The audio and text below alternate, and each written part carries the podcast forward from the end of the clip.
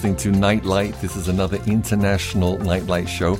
And with me once again on the program is author Stephen Strutt, and he's speaking to me from his home in southern Scotland, I think, Steve. That's correct. Stephen, it's always great to have you on the show. Oh, my privilege. Over recent years, you've written a series of insight books, which you've talked about before on the program, including Enoch Insights, Jasher Insights, Jubilee Insights, and you're with us today to talk about Eden Insights. Eden Insights, that's right. And which book is this taken from? This is taken from the lost books of Adam and Eve. The lost books of Adam and Eve sounds interesting. The lost books of Adam and Eve. And ever since the beginning, it's been a, it's been a tough job doing this because, on the one hand, I find the, the books very interesting, the lost books Adam and Eve. On the other side, I've actually critiqued the lost books Adam and Eve inside my book in the appendix. You have a contrast because it's like you have some fantastic material. I like, like people to know I like the Apocrypha books, but it doesn't mean to say I like them better than the Bible. I don't. I like the Bible first and foremost. Of course. But I find the Apocrypha books fill in a lot of details and they give extra information of the same stories. That's right. That you will find in the Bible. Uh, but in researching the lost books of Adam and Eve, I have had a big fight in doing it for different reasons. Now I love, I won't say I love, I like very much working with this project but I've often had to take a stand back and look at the project from many different angles because there's a few things that's difficult to understand. For example, the content is quite remarkable at times, but at other times the content seems like a bit faded away, like as if somebody interfered with the content. Right. Now, as an author, as an investigator, as a researcher, the most important thing is, like you say, find the veracity of the content. Is it a real story? When was it written? Who wrote it? Can we verify it? What's the authenticity of it? Now, I can say, in investigating this many times, I come back to the same thing that this book, like the Book of Enoch, and like the other Apocrypha books, was written a very long time ago, but it was reassembled in round about 100 BC by a Jewish scholar. Actually, I think it was a council of scholars, not just one which you can find all this information in the appendix of my book, right? Uh, and the links to Jewish sites which explain it very well. Okay. But it seems that although they wrote it, apparently they say, well, it was written by an author in 70 to 100 BCE. But when you look into it further, you find that they were, other investigators say, no, he was just reassembling something that was much older. And therein is the key.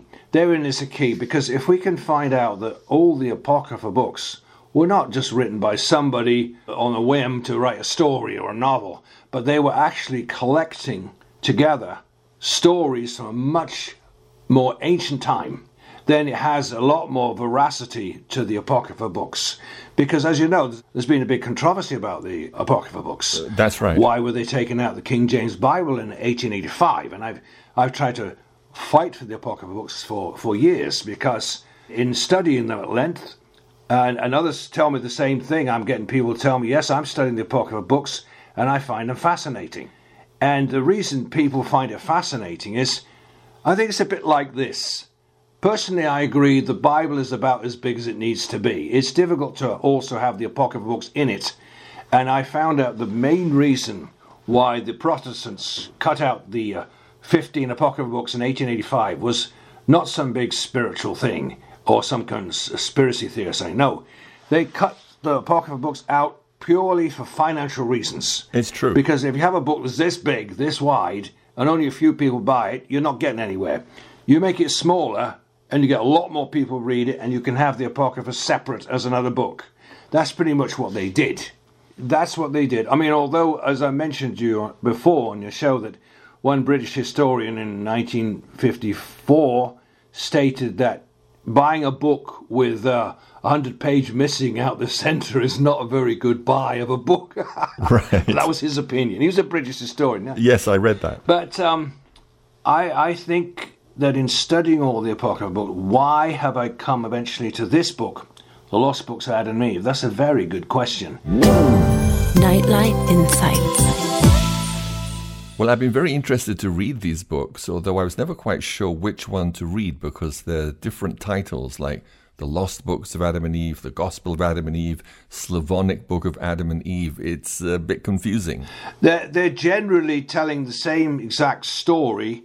I have, like in the appendix of my book, you'll see all, all the information on this, the, the backup to how the books are put together. But it is true, there are Latin versions, there are Greek versions, there, there's uh, Slavonic versions. The thing that is interesting, this book has caught the fascination of many nations, and they made their own version of it through time. That's what makes it very interesting. The modern critiques talk about the lost books of Adam today and say, well, look, to have books that have been translated into so many languages and um, still keep pretty much the same story there's got to be something in it. It can't be just have been made up by somebody a couple of thousand years ago. There's more to it than that. Good point. And I think we can trace the um, lost books of Adam and Eve to a, probably as far back as uh, somewhere like the Book of Enoch, something in pre-flood times. Wow. That is my opinion from what I've done in studying it. That it goes very far back, but it's been kept as a story through generations. The lost stories of Adam and Eve and it's been recompiled again much more fully in 100 BCE. Now, I want to bring out another point. I think I mentioned this before, but we, we were talking about current events at the time. So, this point I'd like to do that I've researched very recently that I think your audience will find interesting. Okay. When we talk about the Apocrypha books, especially like the book Enoch, Jasher, Jubilees, and now you've got the lost books of Adam and Eve, and also Second Esdras, and there are many more of them. I've I've so far worked with the biggest ones, the biggest books, and, and the ones that I thought were the most interesting, uh, because of the content of having some amazing things in each pocket of a book. It's no different with this one. The Lost Books of Adam and Eve have incredible content. Um, I just want to give an example here, so I stick to the subject matter here. What is fascinating with the Lost Books of Adam and Eve is that you have a book here that doesn't just give you a lot of knowledge, doesn't just give you a lot of interesting stories, and there are many, many interesting stories. This Eden Insights, the book I put together, I have made it so there's 120 chapters to this book, basically taken from the first and the second Lost Books of Adam and Eve.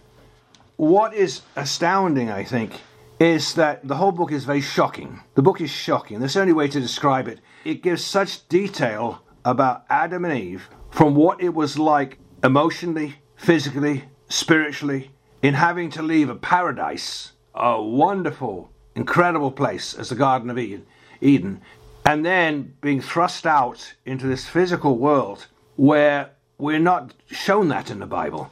In the Bible, maybe because the need to keep things relatively short, concise, the story in Genesis about Adam and Eve is relatively very short. It's hardly more than uh, one and a half, two chapters. That's all it is. It doesn't show much at all. That's right. But in the this lost books, Adam and Eve, it shows amazing details. Now the question is, how did somebody get hold of this information?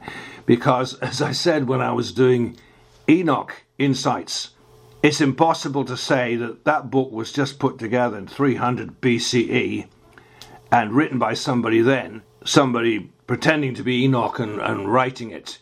As I said in Enoch Insight, it's not possible for that to happen. The reason being simple. The contents in the book itself talk about stuff that we hardly know about now, and they certainly didn't know about 2,000 years ago. It talks about something much deeper and from further away in time that things happening, as you know in the book Enoch, things that you can't explain, even with modern thinking and modern science. You cannot explain th- some of the things like Enoch's talking about. Like, you know, we're beginning to know, science is beginning to know now about things like portals, for example. Well, Enoch talks about portals in his book. So there's, there's a lot of stuff like that that we're only scratching the surface with deeper content that exists in the Apocrypha books. My critique sometimes is like this Sometimes you get some fantastic information. You go, wow, that's incredible, amazing. But then you'll come to a chapter where you don't hardly understand anything.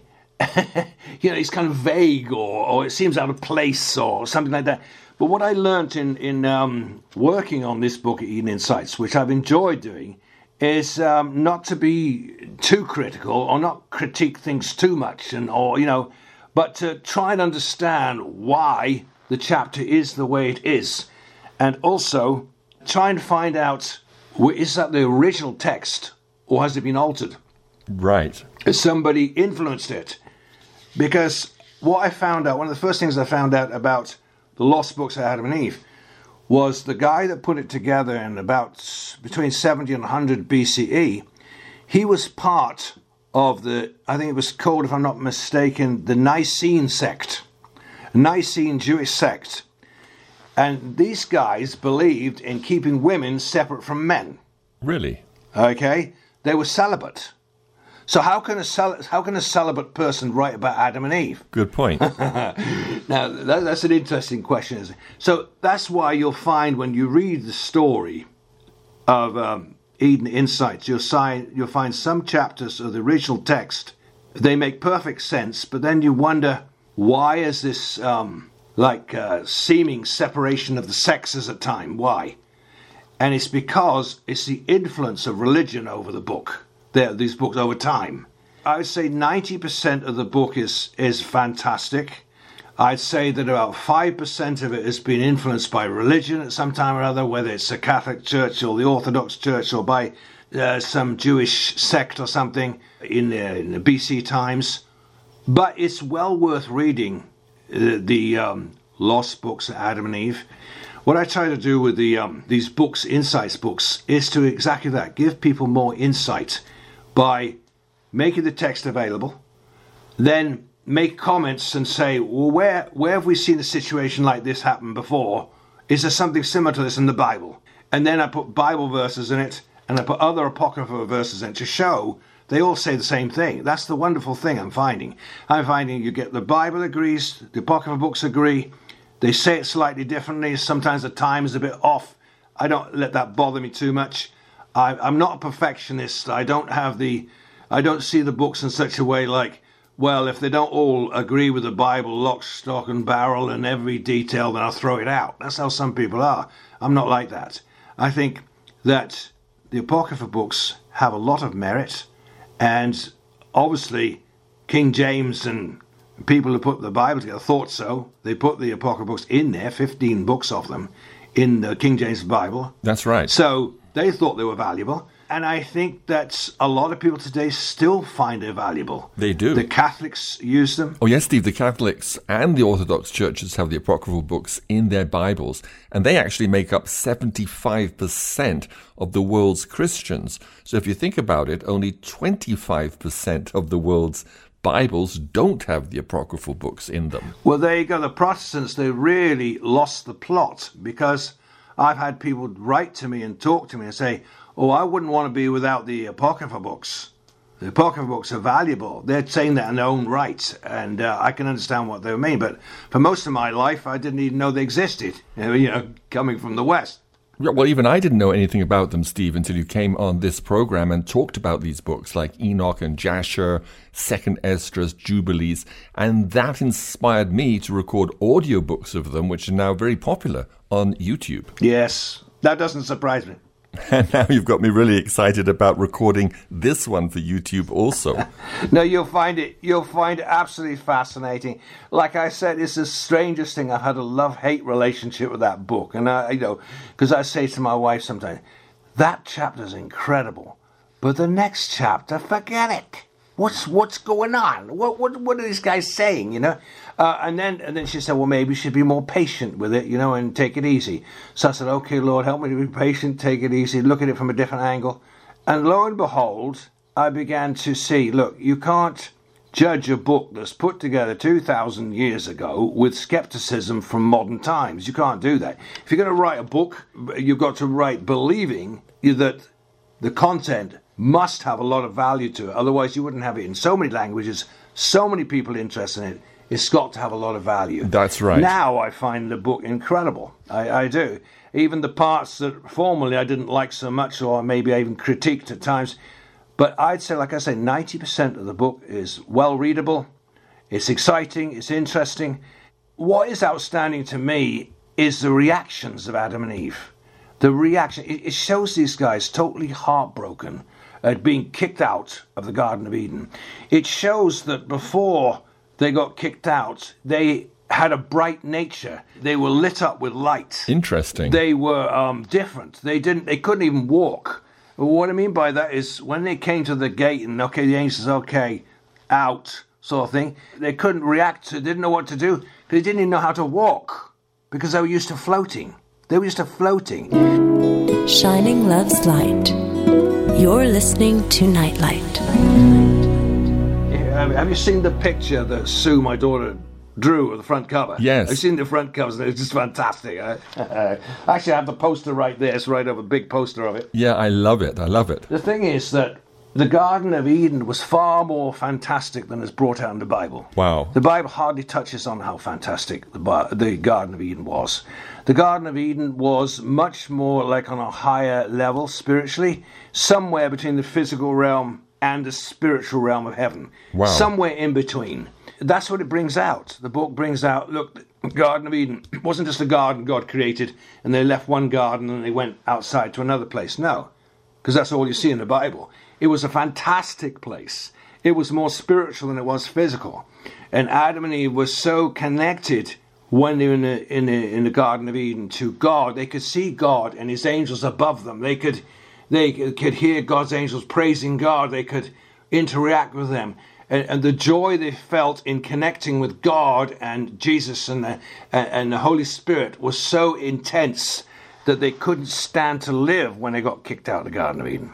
They could not stand it. It was an agony to them. Gosh. I've never read anything like this, the Lost Books, Adam and Eve, because a good book gives you knowledge. A better book will also give you God's wisdom. Wow. And in this case, it also gives you a lot of emotion, the emotions they felt, and it gives you a real sense of brokenness and compassion for Adam and Eve. You, you learn so much in, re- in reading these lost books, Adam and Eve.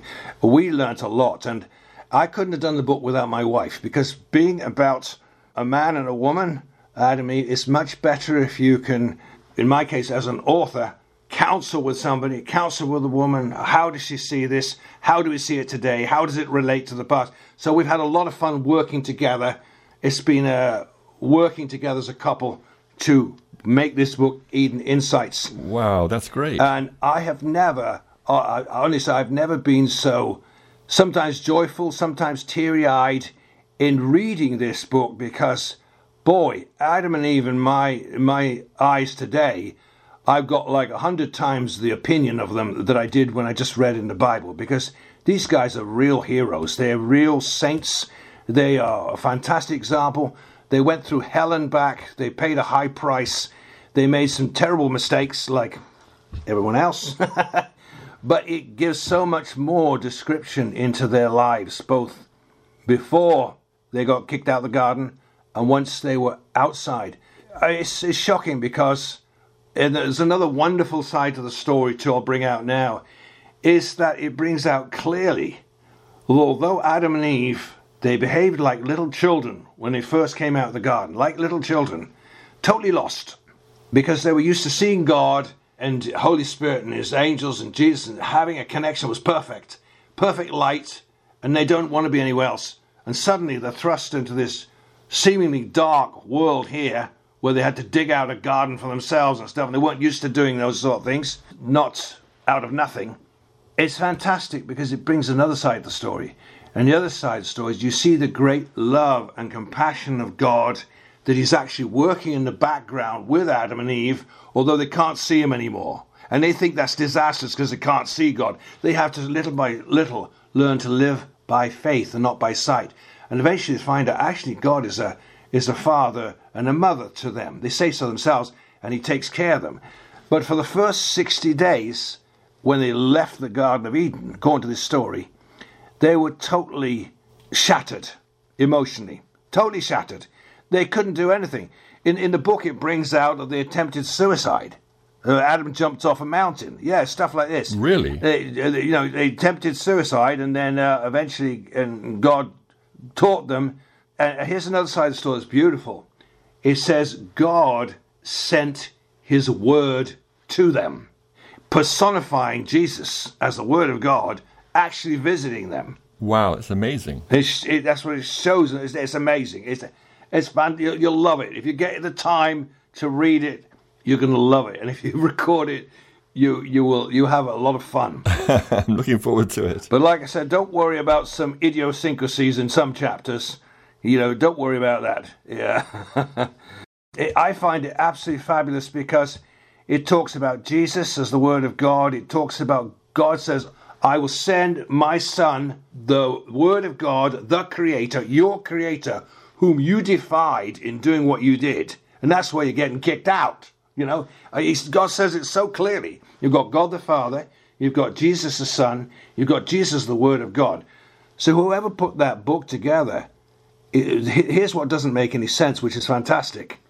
If that book was put together in 100 BCE by a Jewish guy who was from a a sect that believe in the Essene sect, which means in um, separating the sexes most of the time, even animals as well as humans. About really, you can look it up what the Jewish website says about it.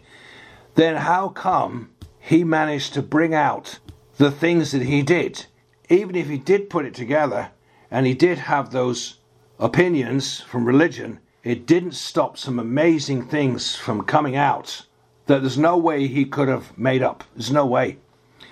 Eh, it's, it's obviously it came from pre flood times. And if I'm not mistaken, the first person, well, there's a discussion who was the first writer in pre flood times. People say it was Enoch, others say no, it was the great grandfather Enoch um, who was the first writer. But it's just a discussion as who was the first writer. But anyway, I think one of them probably put together the story of the lost books, Adam and Eve. And then there's evidence at the end of the story when it talks about Adam dying, when Adam died, he said, You need to write a record of what's happened to me and Eve. Like he was saying, here's some of the notes I've got, but I need a proper book written about this. So you get that in the book itself. I mean, it's absolutely fascinating the details in it. Like I said, I worked more on this book, this apocryphal book, than the other ones. The light is always on with Nightlight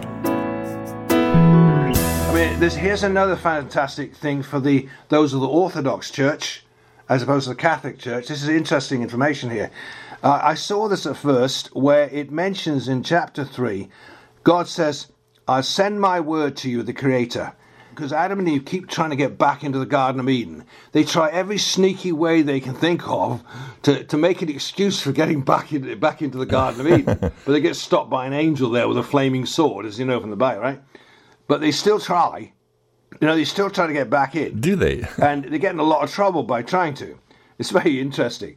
But then God sends his word and talks to Adam and Eve and says, Look, you won't get back into the Garden of Eden until I, the Word of God, come to earth and am your Savior.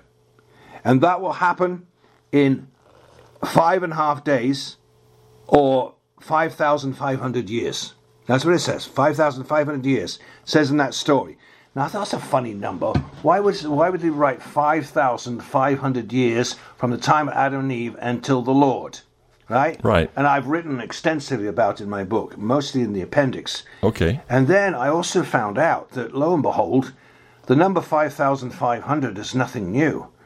That's the exact number of the Orthodox Church and those into the um, the Greek side of the Old Testament, like the Septuagint, they say the same thing.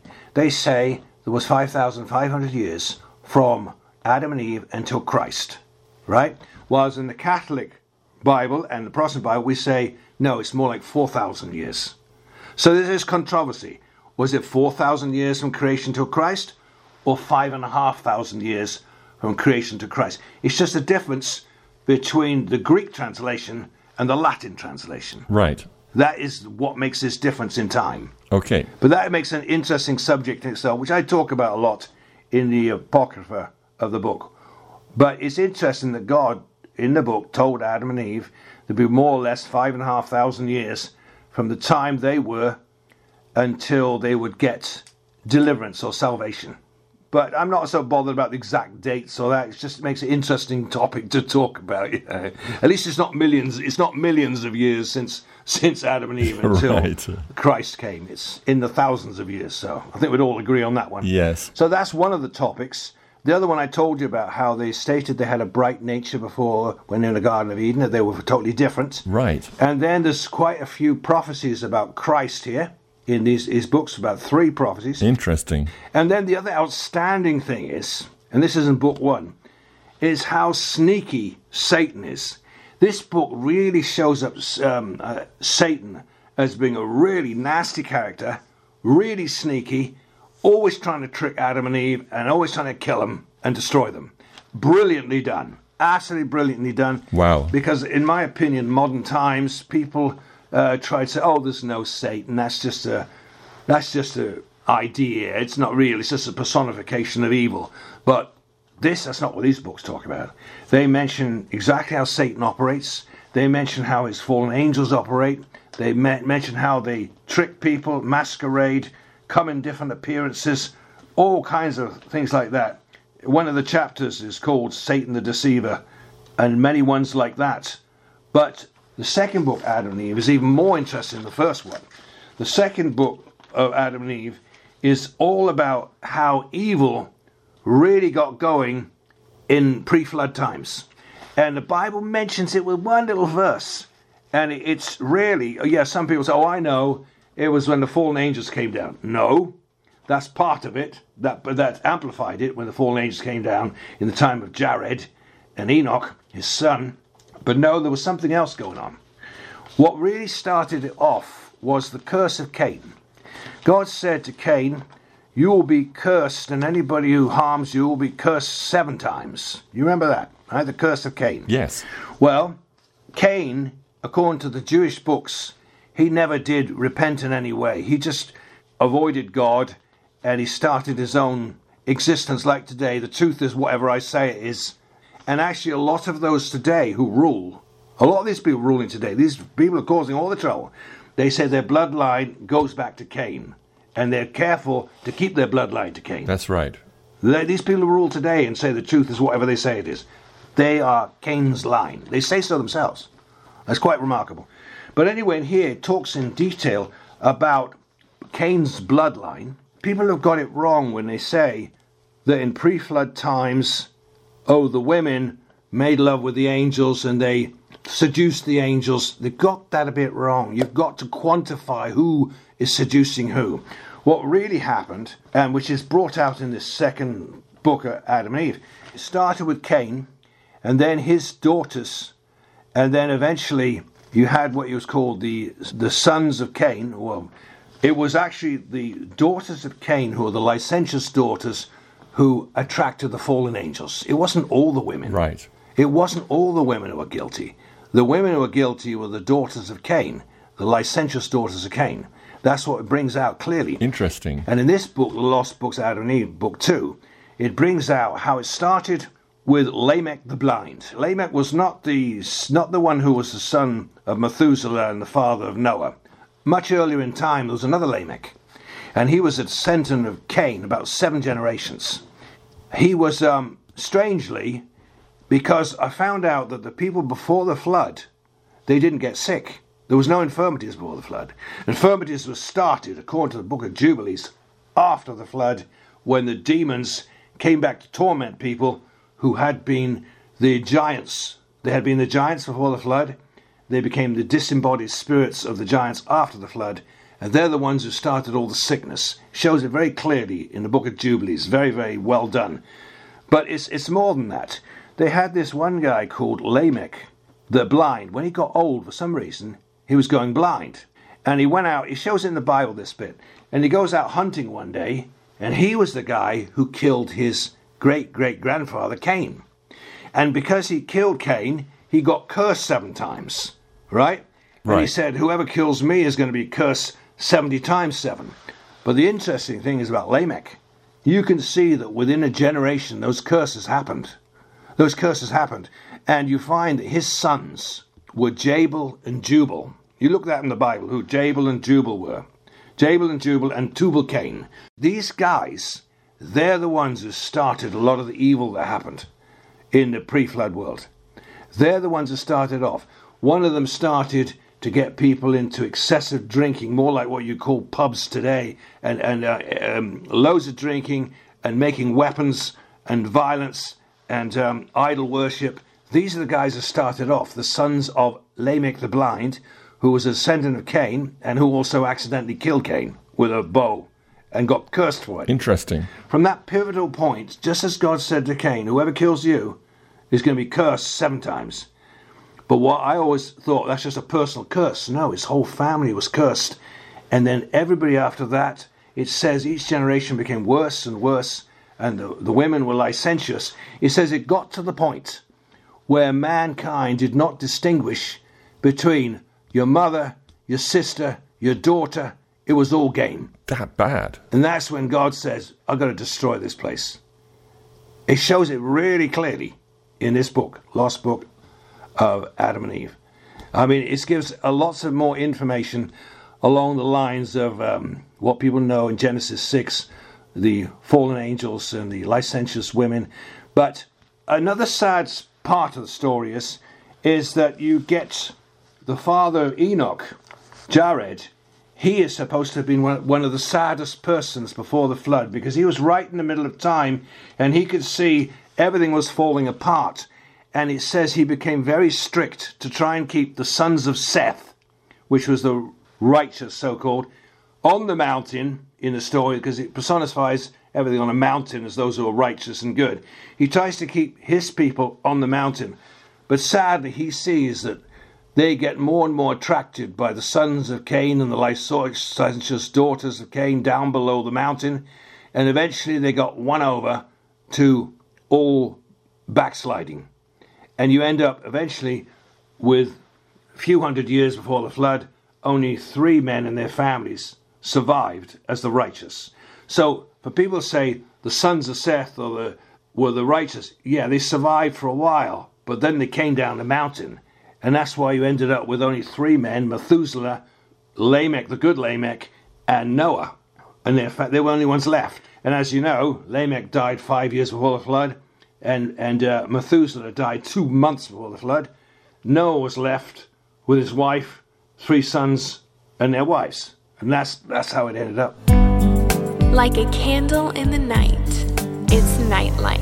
I mean, the story's fantastic as brought out in uh, the Lost Book of Adam, the second book. It's remarkable.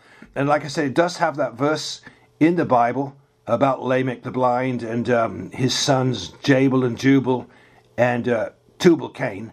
But it was those three. And in, in this book, it says that one of those guys, one of those sons of Lamech, was totally possessed by Satan from birth. Wow. It's, yeah, it says he was possessed by Satan from birth, and, and Satan taught him as you know, if you look in Ezekiel, it talks about Satan, that he was created with musical instruments in his body. Remember? That's right. Right? Yeah. Well, it shows this in this story. It shows that Satan comes along and he teaches Jubal, he teaches him all kinds of musical instruments. And he says, with these musical instruments, I'm gonna you're gonna use them to entice people and hypnotize people, and you're gonna lead those sons of Seth on the mountain, you're going to lead them astray. It's incredible. I mean, you've got to read it. I've never seen anything quite like it. wow. it. It fills in so many gaps that it gets me back to what I said before. The Apocrypha books fill in a lot of the details and the gaps that most people, and I didn't before, didn't have a clue. I think you'll find this book, Eden Insights, fascinating for many different reasons. Many different reasons. I tried to make it as uh, comprehensive as possible in putting as much information about the, how it was put together, who wrote it, and many other topics. And even I've added in there stuff from modern scientists. As I like science a lot, I like history a lot, I like Bible history a lot.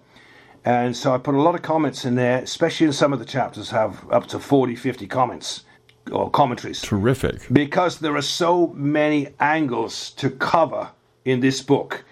I'll give you just one example. Right near the beginning of the book, there is just one verse there that talks about something amazingly strange. Here's a statement, more or less, I'm paraphrasing, just as just right near the beginning of the book. It says this When Adam and Eve got kicked out of the garden, To the north of them, there was this big area of water. We'll call it lake, sea, whatever you want. But it says, if any man was to fall into this water, he would be healed of any sickness and forgiven of anything he'd ever done wrong. I thought, whoa, whoa, wait a minute, that's a pretty big statement. What's it talking about here? There's stuff like that that's intriguing. I, I explain it, uh, but I won't talk about it now. But just to say, it's very intriguing.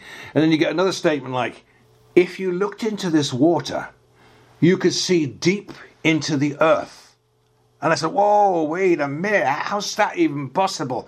So I go and investigate that and find out, and it's incredibly deep, incredibly deep spirit. I mean, in, in every way, blew me away, totally blew me. So you find that at the beginning of the book, the explanations I give there. I find the book indeed, it's very deep, very spiritual, uh, it's very emotional. Like I said, I, I never had a book where sometimes I'm laughing, sometimes I'm crying, and sometimes I'm praying, and sometimes it really affects you. The book affects you because you get to you get to understand Adam and Eve much better. You get to feel what it was like to be Adam and Eve. Amazing. What it was like to go through. And also, as many have said, especially in the Jewish community and I think um, Catholics, that the story Adam and Eve, as it stands in the Bible, is fine for children. It's perfect. It's fine the way it is. And I think that's the intention. But a lot more went on than meets the eye than just Eve eating an apple. I've since found out that actually it wasn't an apple, it was a different fruit. But I won't go into that now. So that's just detail. Right. I wrote in the back of my book that there's a lot of evidence that a lot more went on in that Garden of Eden. They weren't kicked out of the Garden of Eden just for eating a fruit. Interesting. There was something far worse they did. You'll have to find out what by reading the book. you know. Nightlight. You're listening to an international edition of Nightlight, shining God's love light to the world. Wow, Stephen, I can hardly wait to read it. It's now on Amazon, right? Yes, it's on Amazon right now. It's just come out. It's is a uh, paperback and it's also on Kindle. It's about 400 pages. Wow. I just want people to know I have sent PDF copies to people, friends and that, and a few people. But the truth is, having a PDF copy with a book like this is not enough. You need the book. And the reason why, it's a study book. These books are studies books. These insights books are not intended to just like read in a big hurry. They're not designed that way. They're study books. You've got to have the time to be able to pray over what you're reading, meditate on it, and see what you can learn from it. Because if you do, it'll give you a lot of wisdom. That's right. The books are designed, like I said, to not only give you knowledge to tickle your fancy, but it has a lot of God's wisdom in it. It has a lot of fruits of God's Spirit in it. And if you embrace it, you will learn so much. I mean, my wife and I, we're, we're so happy that we've taken the time to slowly do this. And it's like whatever you pour out, God pours back in you, if you want. so it's been a great joy to us to work on this book, although it's been a tremendous fight. I think it's something that people need. But I would suggest that even if you have a PDF copy of this book, you'll be better off having the real book because you can study at leisure, you can take it where you want, Absolutely. and um, you can even mark the page or whatever you want to do. What I would ask that the people that do get the book, if you like the book very much, if you find it very helpful, then tell others about it. Tell others about these amazing topics that happened there in pre flood times. That's right. Because you'll find at pre flood times there's not enough written about the pre flood times, there's not enough assembled about that time period of what exactly happened in the 1500 years before the flood. And starting with these lost books, Adam and Eve, and then you've got the Book of Enoch. But that's about all we have. You'd think that over a 1500 year period, we'd have hundreds of books from the pre flood times, but we don't. We only have a few. I'm, I'm trying to get those few. It's never completely dark when you're listening to Nightlight. So, listeners, if you want to order Eden Insights as well as any of Stephen's other Insights books, you can order them directly from Amazon and they're also available on Kindle. Anyway, God bless you, Stephen, for the incredible amount of research and work that you've put into writing these wonderful Insights books. And listeners, let's show our appreciation by buying these books on Amazon or Kindle or directly from Stephen himself. His website is www.outofthebottomlesspit.co.uk. Well, that's it from me for now. I'll be back with you very soon for another international Nightlight show. God bless you. Bye bye.